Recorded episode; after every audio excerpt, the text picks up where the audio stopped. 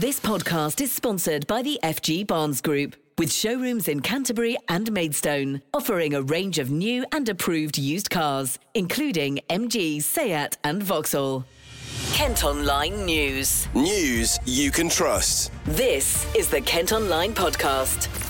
Ishmael Kawaja. Hello, hope you're doing well and are all set for the big festive weekend. It's Wednesday, the 23rd of December. Thanks for downloading today's podcast.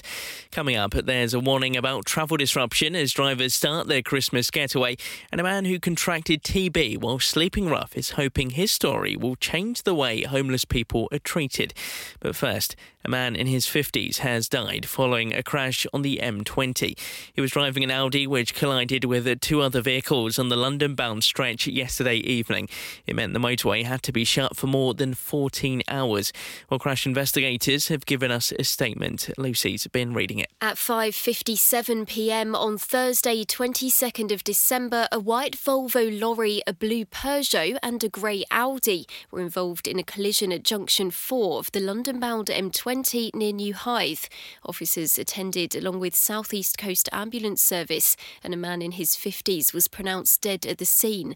Kent Police's Serious Collision Investigation Unit are carrying out inquiries. Anyone who saw what happened or has dashcam footage of the moments leading up to the collision should call or email. Thanks for those details, Lucy. Kent Online reports. Our other top stories today. A man's been charged with murder following a stabbing in Sittingbourne.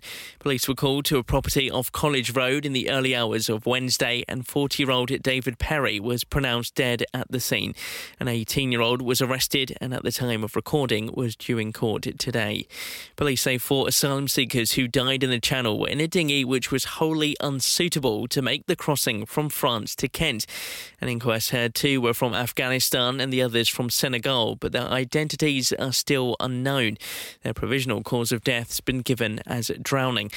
39 others were rescued when the small boat capsized in the freezing waters off Dungeness last Wednesday. The inquest's been suspended due to the ongoing criminal investigation.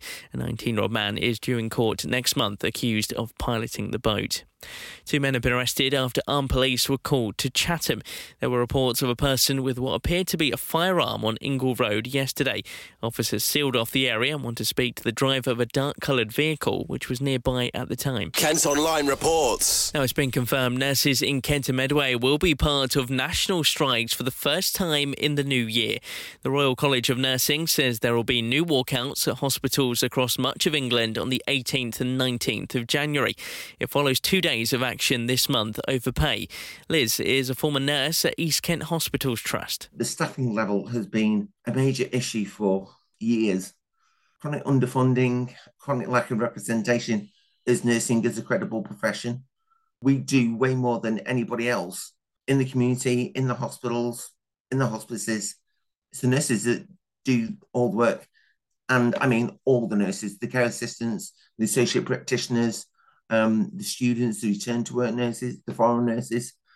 We are the glue and the oil that keep the wards running.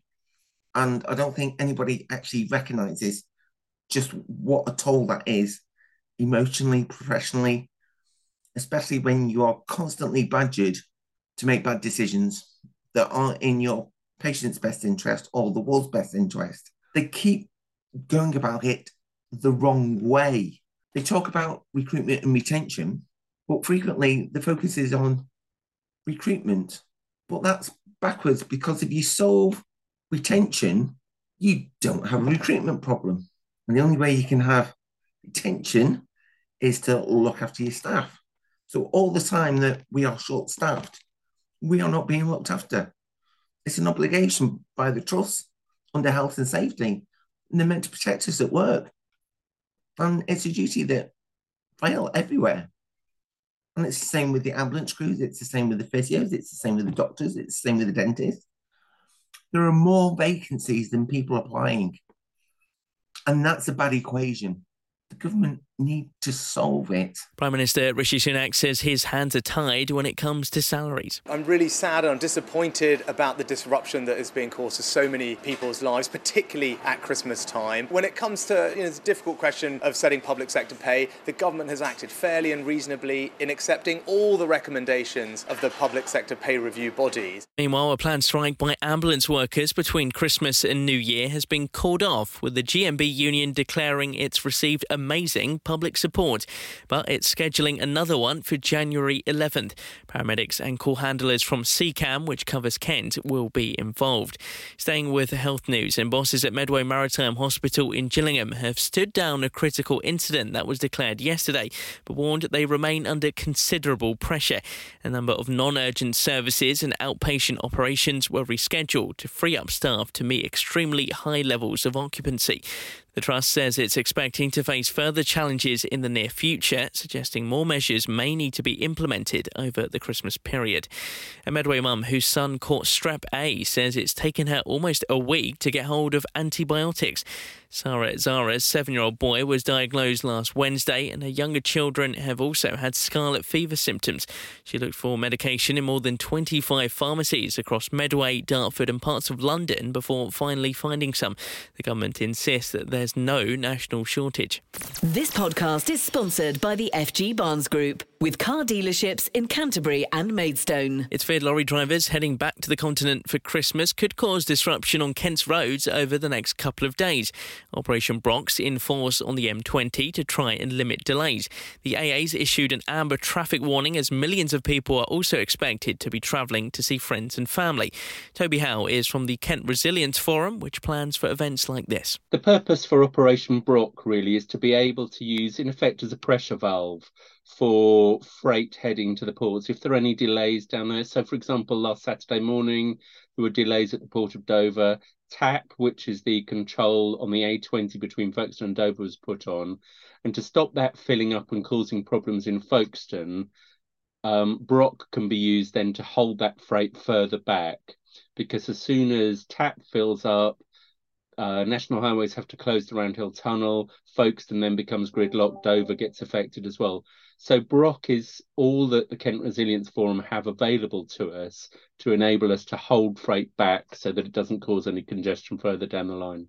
And the idea then is that because you've got that contraflow, any other traffic heading to the port and to the Eurotunnel can still keep moving. Is that right? Exactly, yes. So the motorway can still function in two directions for all other traffic in the contraflow. Does it tend to matter what sort of day Christmas falls on? Do you see that because it's on a Sunday this year, it, it changes people's plans at all? Not not really. You'll always have that rush sort of whenever Christmas does occur. So in particular, you get an increase of freight travelling back. So a lot of the European freight companies all want to get back home for Christmas. So there are more freight um, HGVs heading back to Europe this week as well. I'm sure you're very pleased to have seen the snow melt away. Um, the, the, weather now over Christmas is looking pretty mild, but is it worth keeping an eye on the forecast as well if you're heading out? It is indeed because I think um, we've got some heavy rain due, and there might even be some more wintry showers sort of immediately after Christmas. So as, again, keep an eye on that. If the winds pick up from certain directions, it can affect the ferries. We've spoken about the M20 and how that's set up to try and alleviate any uh, p- potential delays. Are there any other potential hotspots in the county that you think drivers need to look out for? Not really. I mean, luckily at this time of year, um, both national highways and KCC highways tend to put an embargo on certain routes to make sure that traffic can flow. The only sort of pinch point that is still there really is the top of the A249 Detling Hill meeting junction 5 of the M2. There are still works ongoing there, so there are still some delays there. But overall, the M2 is flowing towards the port, the M20 is flowing, so all the through routes are working, and the A2070 in Ashford is being cleared of the roadworks as well. So there's two-way traffic running both of those. So generally, there shouldn't be any issues on any of the other routes. Well, keep listening to our sister station KMFM for updates on any disruption, and you can also follow our live travel blog at Kent Online. It's claimed elderly residents have been left trapped in a care facility in Chatham because the lift is broken. It's been out of order for about three weeks, meaning people living on the third floor at Regala Place with mobility issues and dementia are struggling to leave the building. Southern Housing, who manages the building, have apologised and say repair works have been delayed because of a national supply issue with replacement parts. Now, a man who almost died after contracting TB while living on the streets in Canterbury is going to feature in a new three-part documentary. Nick Chamberlain kept going to A&E because he was feeling so unwell, but struggled to get treatment. I had started to feel unwell, and um, I'd been actually going up to QEQM to the um, A&E, uh, you know, and I'd, I'd get to triage, and I was I was that unwell, I was actually falling asleep in the in the waiting area, yeah. And uh, there I am with a rucksack and I unshaven, obviously homeless. Uh, and I'm, I'm declaring myself as homeless, you know, um, when I when I turned up. And in in you know the the jaded world that we live in and the the overstressed, overworked, and underfunded NHS, all they're seeing is a guy looking for somewhere to keep in the in the waiting room for a little while, keep warm, and perhaps get a bed and like you know something to eat and whatever. So I kept getting turfed out. Yeah. And I was, I was turning up every day, you know, trying to get past triage. But obviously, I, I'm, I'm really giving the wrong signals, you know. Uh, but I, I, was going downhill fast. I, I really was. And, uh, you know, I mean, in the end, I, I just, I'll be honest, I just, I wanted to, I just, I felt so tired. I was exhausted by it and exhausted by. You know, I, I, I was on the verge of giving up, to be honest. And if it weren't for Joe insisting that, like, that, you know, I see the um, uh, the, the paramedics, yeah, and that's when they they picked up on the the sepsis.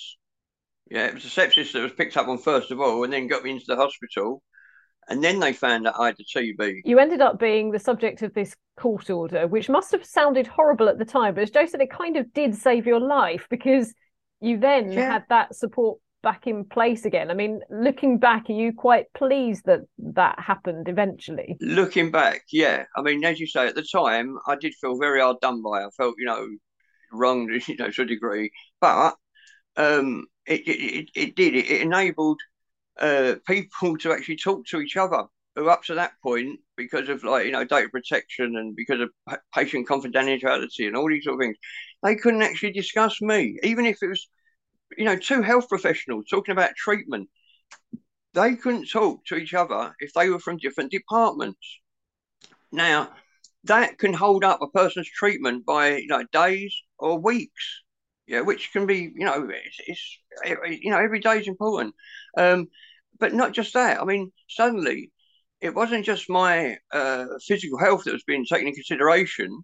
It was also my environment like you know when I come out, what is you know what, what we're gonna where are we gonna put him, and what's this gonna do to his recovery and to his uh, potential like for uh, continuation, like you know with treatments and like so.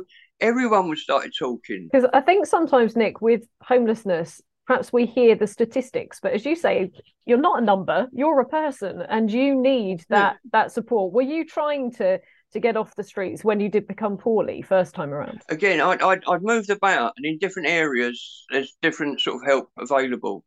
Yeah, and I've, I'd engaged with like you know in different places, and um, and and again, it's like everything that everything's just so overstretched that um, being a single man with no dependents, I was always very much a bottom of the heap. Like, yeah, there's always people more needy or you know their their their need is greater than mine and i understood that and there's, there's limited resources limited people and whatever so yeah i always seem to like be at the bottom of the you know, at the back of the queue. It was being filmed by Joe Spence, who was doing a PhD at the University of Kent. So the documentary from the Cubby derives its name from a former homeless encampment that existed in Canterbury in 2016 and 2017. And that's where I met Nick who at that time was a research participant but is now with us today as co-director co-director of the series. The cubby was just the doorway of a derelict building on Sturry Road in Canterbury. When From the Cubby first started, it was intended originally as what was supposed to be just a 10 minute video. And I spent maybe maybe seven or eight evenings with Martin and Nick collecting documentary film footage for that, that anticipated 10 minute project. What I didn't know at the time was that I was actually um, filming people who were exhibiting um, the symptoms of what later turned out to be TB. So I didn't know that what I was actually capture, capturing on camera was the transmission of tuberculosis. And how did that make you feel once you realised what was going on? In Nick's case, Nick was taken to um, Margate QEQM Hospital um, in the February of 2018 a few days. He was initially um, taken um, because they'd identified sepsis, but after a few days in the hospital, they identified that Nick also had an active strain of Mycobacterium africanum, which is a strain of tuberculosis, and, resp- and one that's actually sensitive and responsive to the, the primary antibiotics. So it's treated. What Nick had was treatable, but of course, Nick at that point has got to run the gauntlet of emergency accommodation. So Nick was um, forcibly detained for six months under what's called a Part 2A court order that falls under the 1984 Control of Diseases Act. Um, and in, in a strange way, that, that Part 2A order was the best thing that could have happened to Nick. We were faced with this very, very rare um, situation where all the different services, from housing services to mental health services to substance misuse services, um, all had to meet in a courtroom every every month to deliberate uh, as to what they were going to do with this Nick, who was who for who, that, who for them was a, a very very complicated patient. Um, in a strange way, uh, it, it the the courtroom and the activities at, around it fostered a, a situation where all these different agencies that often find it difficult to communicate um, were deliberating as to the specific needs of of, of Nick's care. Um, that gave Nick an actual first real opportunity, in my view.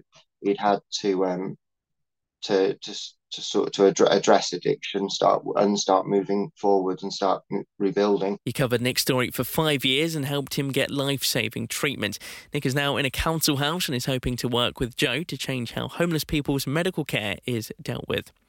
Elsewhere, a homelessness charity has told the Kent Online podcast that they fear more people will be out on the streets in the new year because of the cost of living crisis. Figures from Maidstone Homeless Care show the number of people in need of food parcels has reached more than 300 a month. It's prompted the organisation to bring back their You Can Help campaign in a bid to get more donations to meet the growing demand. Reporter Cara Simmons been chatting with Tracy Maybank, who's the assistant manager. Overall, it's just really mainly supporting the homeless people so they can come in, they can have a shower, you know, they can eat, they can use the computers, the phones. Um, we've got um, the laundry, yeah, and we also have vulnerable people in. So there, there's sort of a few people we've got that just cannot cope being on their own because a lot of them, when they do move off the street, they find it difficult because their kind of social network out on the street, believe it or not, that you know they do kind of stick together out there. Um, that goes and they get into their housing and they're very like isolated. So we give them that little bit of support for a few weeks to settle them in. Um, yeah, so I was just going to say, obviously, you've had COVID 19. Yeah. Which the guys were saying, obviously, was a massive impact with them. Yeah. And now you've got the cost of living. yeah. It's like yeah. one thing after another. It I is. Mean, it's, I mean, before we ha- we was on a we are on appointment basis, so we book them in. So we're around ten coming in a day. But the bonus from that is we can work a bit more solidly with them. You know, we can give them more one to one working. Um, and the idea of that as well is that the council should be picking them up and housing them. Mm. But yeah, that's a bit of a tough one that because there is a lot out there still homeless. And do you think that because of the cost of living, you know, obviously everyone's affected by it, but Absolutely. do you think people might possibly, you know, become homeless because of it? I mean, oh, I think so. Yeah, yeah. I mean, you know, we've got families at the moment. Obviously, we're doing the food parcels. Mm but we've got families that are like looking at do we go without food? Do we put electric on? Do we pay the rent? You know, it, it's harsh. Mm. So I think that come come New Year, I think that's just going to ricochet. I think that's just going to build. Why do you think it? Obviously, it is going to be difficult this year for people to help other people when they've got. Yeah, but I I mean- mean, what, what does it mean to you for people to just donate even like tins of food or clothes? massively it- that is a mass any anything that anyone donates here gets used. And um you know it goes a long way. So anything that anyone out there can give us tins anything fruit veg would he- be helpful. But like you say are pe- people going to be able to do that. Or is you know so there's that worry. That's that grey area that we don't know yet. Fortunately we're rolling. It's okay. But On our website, you can find details on how to support their appeal. George Cohen, one of England's 1966 World Cup winning footballers, has died. The 83 year old, who lived in Tunbridge Wells, played every minute of the team's campaign, including the final against West Germany. He spent his entire career at Fulham, making 459 appearances. The Premier League club say he was one of their greatest ever players and a gentleman. Kent County Council has been criticised for closing down one of their offices in Ashford to save money. The building on the Henwood Industrial Estate will shut at the end of January, and staff say they're shocked after being told over Teams on Monday morning. Bosses have blamed enormous pressure on their budget, but employees say they'll now have to pay higher energy bills as they work from home. A businessman who's trying to turn a pub near Canterbury into a Turkish restaurant says he regrets buying it because it's costing so much. Plans to convert the middle of the road in Sturry were approved last month, but no work can be carried out until rotting joists are replaced. The owner reckons the building would have fallen down if he hadn't bought it, but says they're under a lot of financial pressure. And a Kent historian's been giving us her predictions for what will feature in the King's speech tomorrow. It's the first time he'll deliver the special Christmas message since becoming monarch. Nicola's been speaking with Dr. Emma Hanna, who's a lecturer in modern British history at the University of Kent. She says he has a lot to live up to. the royal family are at Sandringham traditionally um, every year, and um, I think the decision to take it to television was was certainly a move um, to modernise the royal family in the way it approaches, um, you know, the way it talked, uh, it spoke to um, its subjects. I mean, certainly Prince Philip was a was a real force for modernisation, um, and certainly through the 60s. And I think that's probably one of the elements of the crown that is closer to the truth is this um, feeling that they were worried about be, being seen as out of touch and that they should use the new medium of television because it's so more immediate. I think there's always a lot of speculation as to what the Queen was going to say, um, depending on what had happened throughout the year. But would you say she always seemed to strike the right kind of note with her Christmas speech? I mean, are there any that particularly stand out, do you, would you say? I think um, 1997, after the death of Diana, was difficult. Uh, and obviously, she'd had uh, Annus Horribilis as well when Windsor Castle burnt down. I think that was 92, wasn't it? And two of her children um, got uh, their respective marriages ended. So Charles and Diana and Anne and um, Captain Phillips. Um, so I think probably those those were particularly difficult um, for her. I mean, certainly that is the, the purpose of the speech to sort of sum up the main events um, of, that had happened throughout the year. And of, I think she is seen to get, Queen Elizabeth was seen to get increasingly more personal and a bit religious as well. She would introduce more religious aspects into her speeches. And of course, this year it will be a first Christmas message from the King, and only three three months after his mother passed away. I mean, I'm sure it's going to be quite difficult for him personally. But what are you expecting from King Charles this Christmas? This is the year where he isn't going to be allowed to speak on causes as much as he was allowed to under the Prince of Wales. And I think that's already been alluded to um, in the media. So, you know, a lot of the causes close to his heart, like the environment and sustainability and farming, um, I think he may well try and put, want to put some things of, of that kind in the speech. Yeah, I'm wondering if there will be reference to uh, to the Queen at all in his speech. I mean, I'm, I'm sure we'd all expect there to be some sort of reference, whether it's um, what he or or visually. We sometimes look at what they place behind them, don't they, with, with pictures and things that are on display. Yeah, um, the big Christmas tree is is is part of the course, uh, of course, and then yes, there's a, there's always a lot of focus on which family members um, get you know the prime spots in the camera. I mean, I think I think the grandchildren will.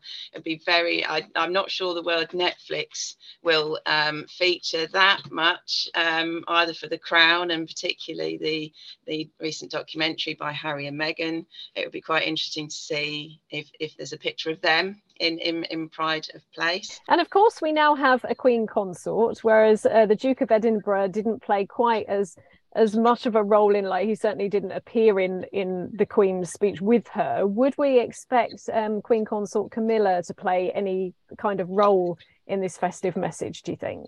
I really don't know. I really don't know about that. Um, there's always archive footage that they'll use um, you know, and the, the, the monarch's voice is, is used as voiceover over that footage. So I'm sure that he will probably pay tribute to a lot of the work that she does, the little charity work that she does. Yeah, it's going to be an interesting one. Will you be watching Emma on Christmas Day? I do. I, I actually do like. So, you know, I'm not. I'm not some ardent um, monarchist. You know, it's just uh, uh, you know part of the the job with uh, looking at um, you know British history, 20th century British history and, and culture. You you know, there's there's a lot involved in there with the royal family. But like many people, it's, it's a nice punctuation mark on Christmas Day. You know, three o'clock.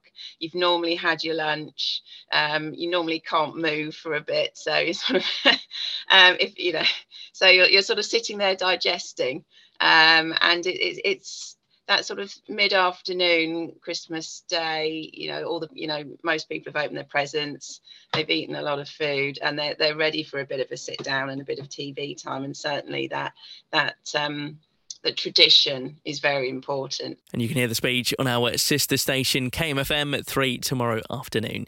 Well, that's all from us for today and for this year, but we will be back in 2023.